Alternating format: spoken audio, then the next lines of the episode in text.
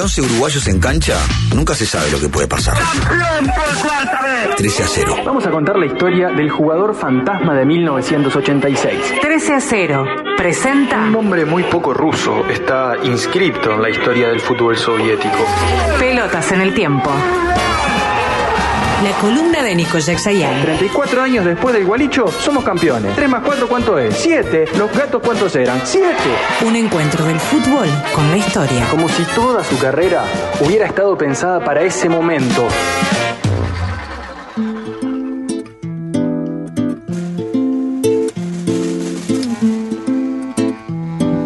El otro día me preguntaron por qué en Belvedere dice aquí nació el fútbol uruguayo. Yo pensé que todo el mundo sabía, pero me di cuenta que no.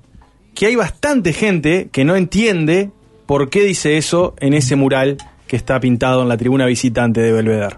Así que me pareció lo mejor contarlo en una historia. Pero además voy a contar una posible perlita para darle un poco de color, algo que preferible mantenerlo en silencio, pero yo lo voy a contar. Vamos a ver que en esta historia aparecen Wanderers, River, el Alumni, Escocia, Argentina y el T. Ah, pucha. La frase la escribió en un artículo periodístico César Gallardo, papá de Juan Gallardo, más conocido por nuestra generación, para nuestra época, por ser el conductor del Polideportivo. A lo que se refería Gallardo era a que en Belvedere la selección uruguaya usó por primera vez en la historia la camiseta celeste. ¿Fue así? No. Pero sí. No, no, mirá. Pero sí, pero sí. No, pero sí. Sí, vamos a decir que sí, pero no, pero sí. Vamos a remontarnos a principios del siglo XX, más precisamente Río de la Plata, 1910. Uruguay ya disfrutaba de las medidas progresistas del vallismo. Su presidente Claudio Williman, sucesor y predecesor de Valle y Ordóñez, otorgaba pensiones a empleados, desempleados, personas en situaciones vulnerables, etc. Así como definía los límites geográficos del Uruguay también. Argentina, por su parte, era un relajo bárbaro. Acá siempre hay quilombo este país. ¿De dónde es usted, señora? Ucrania. Gobernaba Figueroa Alcorta, predecesor de Sainz Peña y sucesor de alguna otra calle importante de Eso Buenos te iba a decir, ¿no? Lleno de avenidas. Total. Del partido de Roca, el Partido Autónomo Nacional. Cinco años antes, Figueroa Alcorta había estado secuestrado durante la Revolución Radical. A ese nivel eran los relajos. Durante su gobierno, incluido dentro del periodo llamado República Oligárquica o República Conservadora, tuvo que lidiar con los problemas de gobernabilidad causados por la pugna de poder generados dentro de su partido, ya que varios querían ocupar el lugar que dejaba Roca, y con el boicot permanente de los radicales de Irigoyen, que no le votaban una sola ley en el Parlamento porque estaban con una medida que se llamaba de abstención electoral. Sumado a esto, los sindicatos anarquistas y socialistas realizaban las primeras huelgas generales. Pregunta al Gracias, eh, querido Fede. Vamos a lo que dice Gonzalo Delgado entonces. En fin, cuestión que en medio de todo eso se jugaba al fútbol en Reino Unido y en el Río de la Plata, en otros países también, pero los más importantes eran los de estas regiones. De hecho, solo se habían enfrentado entre sí en una copa las selecciones británicas por un lado y las selecciones platenses por el otro. El clásico Uruguay-Argentina es el más viejo del, fuera del Reino Unido. ¿Cuál era esta copa en la que se enfrentaban Uruguay y Argentina? Vamos a eso. La copa la había pagado un magnate escocés, muy conocido por ser empresario del té, té bebido en gran parte del mundo. Ya sabe a quién me refiero, profesor.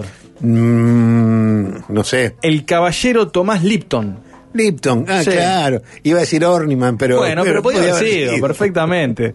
Eh, de, además del té y el dinero, le gustaba mucho hacer deporte. Por aquella época estaba el Sportman, ¿se acuerda? Que era como el, el hombre Claro, ideal. sí, sí, seguro.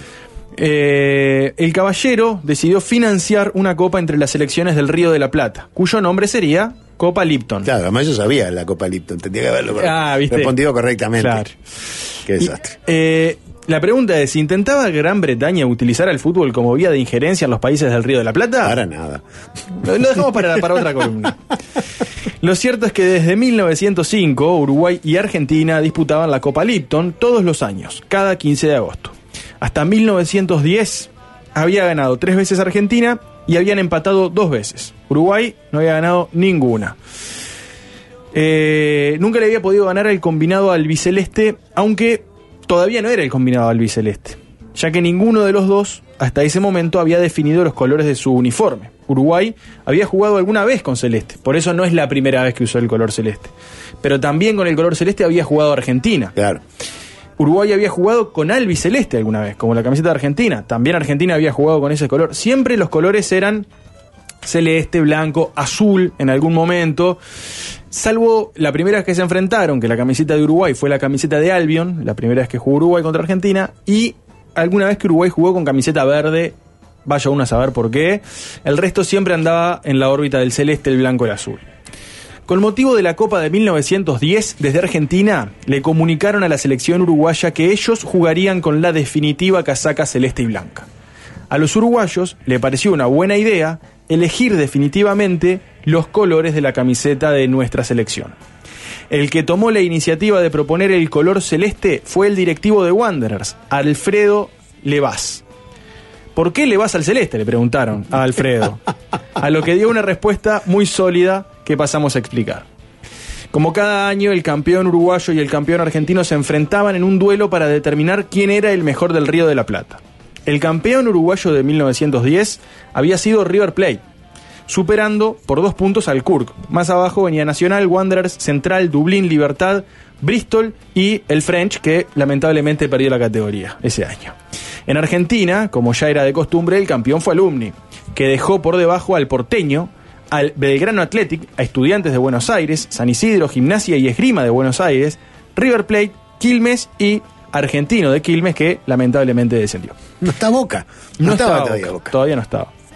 Así que se enfrentaron River de Uruguay contra Alumni de Argentina. ¿Dónde se enfrentaron? En el Parque Central de Montevideo, para alegría de un fe de Cuba, que recién le prestó atención a la columna cuando dije Parque Dijiste Central. Parque Central. No, en ese momento no era el Gran Parque Central, era el Parque Central. Eh, todo muy lindo hasta que salieron los dos equipos a la cancha. ¿Y con qué se encontraron? La misma camiseta. Exactamente. Los no, dos había, no había protocolo. Y bueno, era otro, otro Uruguay y otra Argentina.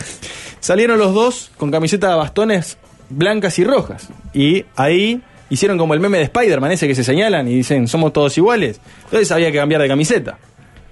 ¿Qué pasó? Alumni era el visitante, pero Alumni no tenía camiseta alternativa, venían Obvio, solo con la roja y blanca. claro. Entonces ahí River consiguió unas camisetas celestes y lució la casaca celeste con la que le ganó al campeón argentino.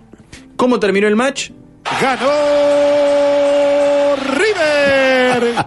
Y como River le había ganado al Alumni, jugando con la camiseta celeste, Alfredo Levas pensó que con la celeste le ganaríamos por primera vez por la Copa Lipton a Argentina. ¿Se equivocó? Ya veremos. El partido del 15 de agosto de 1910 por la Copa Lipton se jugó en Belvedere. Alguien me dirá, pero Liverpool no nació en 1915. Sí, pero Belvedere ya existía. Exactamente. Era la cancha de Wanderers, ¿no? Era de Wanderers, Claro. exactamente, profesor. Eh, Belvedere, entonces, estadio que en aquel momento pertenecía a Wanderers, fue el escenario donde por primera vez Uruguay luciría la definitiva camiseta celeste. Saporiti, Bertone, Benincasa, Pacheco, Sanz, Pena, Módena, Decal, Piendivene, Escarone y Sibeki fueron los 11 celestes que lucieron por primera vez esa casaca celeste. El partido terminó con victoria celeste por 3 a 1. Levas no se equivocó y desde entonces Uruguay no cambiaría más su camiseta. La celeste fue la de los Olímpicos, la del Mundial del 30, la que pintó Maracaná de celeste, siempre la celeste, salvo en 1932, En Santa Beatriz. porque ¿No? en No, siga, siga, siga. en 1932, que fue cuando Uruguay utilizó la camiseta roja por primera vez. Se enfrentó a Argentina por primera vez luego de la final del 30. Recordemos que después de la final del 30, Uruguay y Argentina, las federaciones, rompen relación. Entonces cuando se enfrentan por primera vez deciden que ninguno de los dos va a jugar con su uniforme oficial. Eso fue en la cancha de Sportivo Barracas. ¿Cómo lo, cómo, qué hizo Uruguay? Bueno, se puso la camiseta roja. Lo mismo que hizo después en el Sudamericano del 35 cuando llegó a la final y también usó la camiseta roja y por eso cada vez que Uruguay jugaba contra Argentina, antes de restablecer las relaciones, lo hacía con la camiseta roja, después volvió a usar la celeste y por eso quedó la roja durante muchos años como alternativa. Exactamente. Hasta acá todo bien, es la historia que más o menos se sabe. Pero como siempre, tratamos de buscar una vuelta que aporte. Aunque sea un conflicto, pero que aporte. Algo, lo que sea. Y vamos a tirar una bomba para que nos desmienta Tilio Garrido, el doctor Echandi o Juan Carlos Luzuriaga o el que sea. El ideólogo de la camiseta celeste, el señor Alfredo Emilio Olavarría Levas, el que nos dio la identidad era argentino. No. Como Gardel, profesor. Qué horrible, qué horrible. Jugó en el Athletic de Rosario, incluso llegó a anotarle goles a Peñarol, al Kurk, en ese momento. En un partido en el que también jugó Ricardo Levas, que llegó a ser miembro de la selección argentina. Era hermano de Ricardo Levas, había otro Levas, había tres Levas en ese Rosario Athletic. ¿Era argentino? ¿No era argentino? Puede ser también que el amigo Alfredo Levas fuera el hijo del cónsul uruguayo en Rosario y que viviera muchos años allá, pero que haya nacido en Uruguay. Dejamos la puerta abierta. ¿Por qué? Y bueno, porque podríamos desmentir que es argentino, pero vende más decir que el nacimiento del fútbol uruguayo fue gracias a un argentino. Muy bueno, muy bueno. Como un cielo de verano, como el trueno de un tambor. Buenísima, ¿eh? Pero dos cosas te quería Sí, decir. profe. Eh, no, que a mí siempre me dio la siempre tuve la sensación de que en realidad Uruguay y Argentina tienen camisetas al revés. Digo, porque Uruguay tiene una bandera a rayas azul y blanca y Argentina tiene una bandera celeste con una franja blanca. O sea, Sí. es más celeste la bandera argentina que la bandera uruguaya. Sí, y salvo porque Argentina últimamente juega con celeste y blanca, a veces ha sido hasta azul y blanca la A camiseta veces ha sido hasta en azul y alguna blanca. ocasión. O sea, es como que eh, ahí, claro, bueno, está. Cuando Argentina le dijo voy a usar esta, Uruguay eligió la Sí. celeste. Pero está muy buena la columna. Bueno, hacemos una pausa y ya seguimos. Como dice el negro jefe. 13 a 0. Libros, series y cocina. Ah, y a veces fútbol.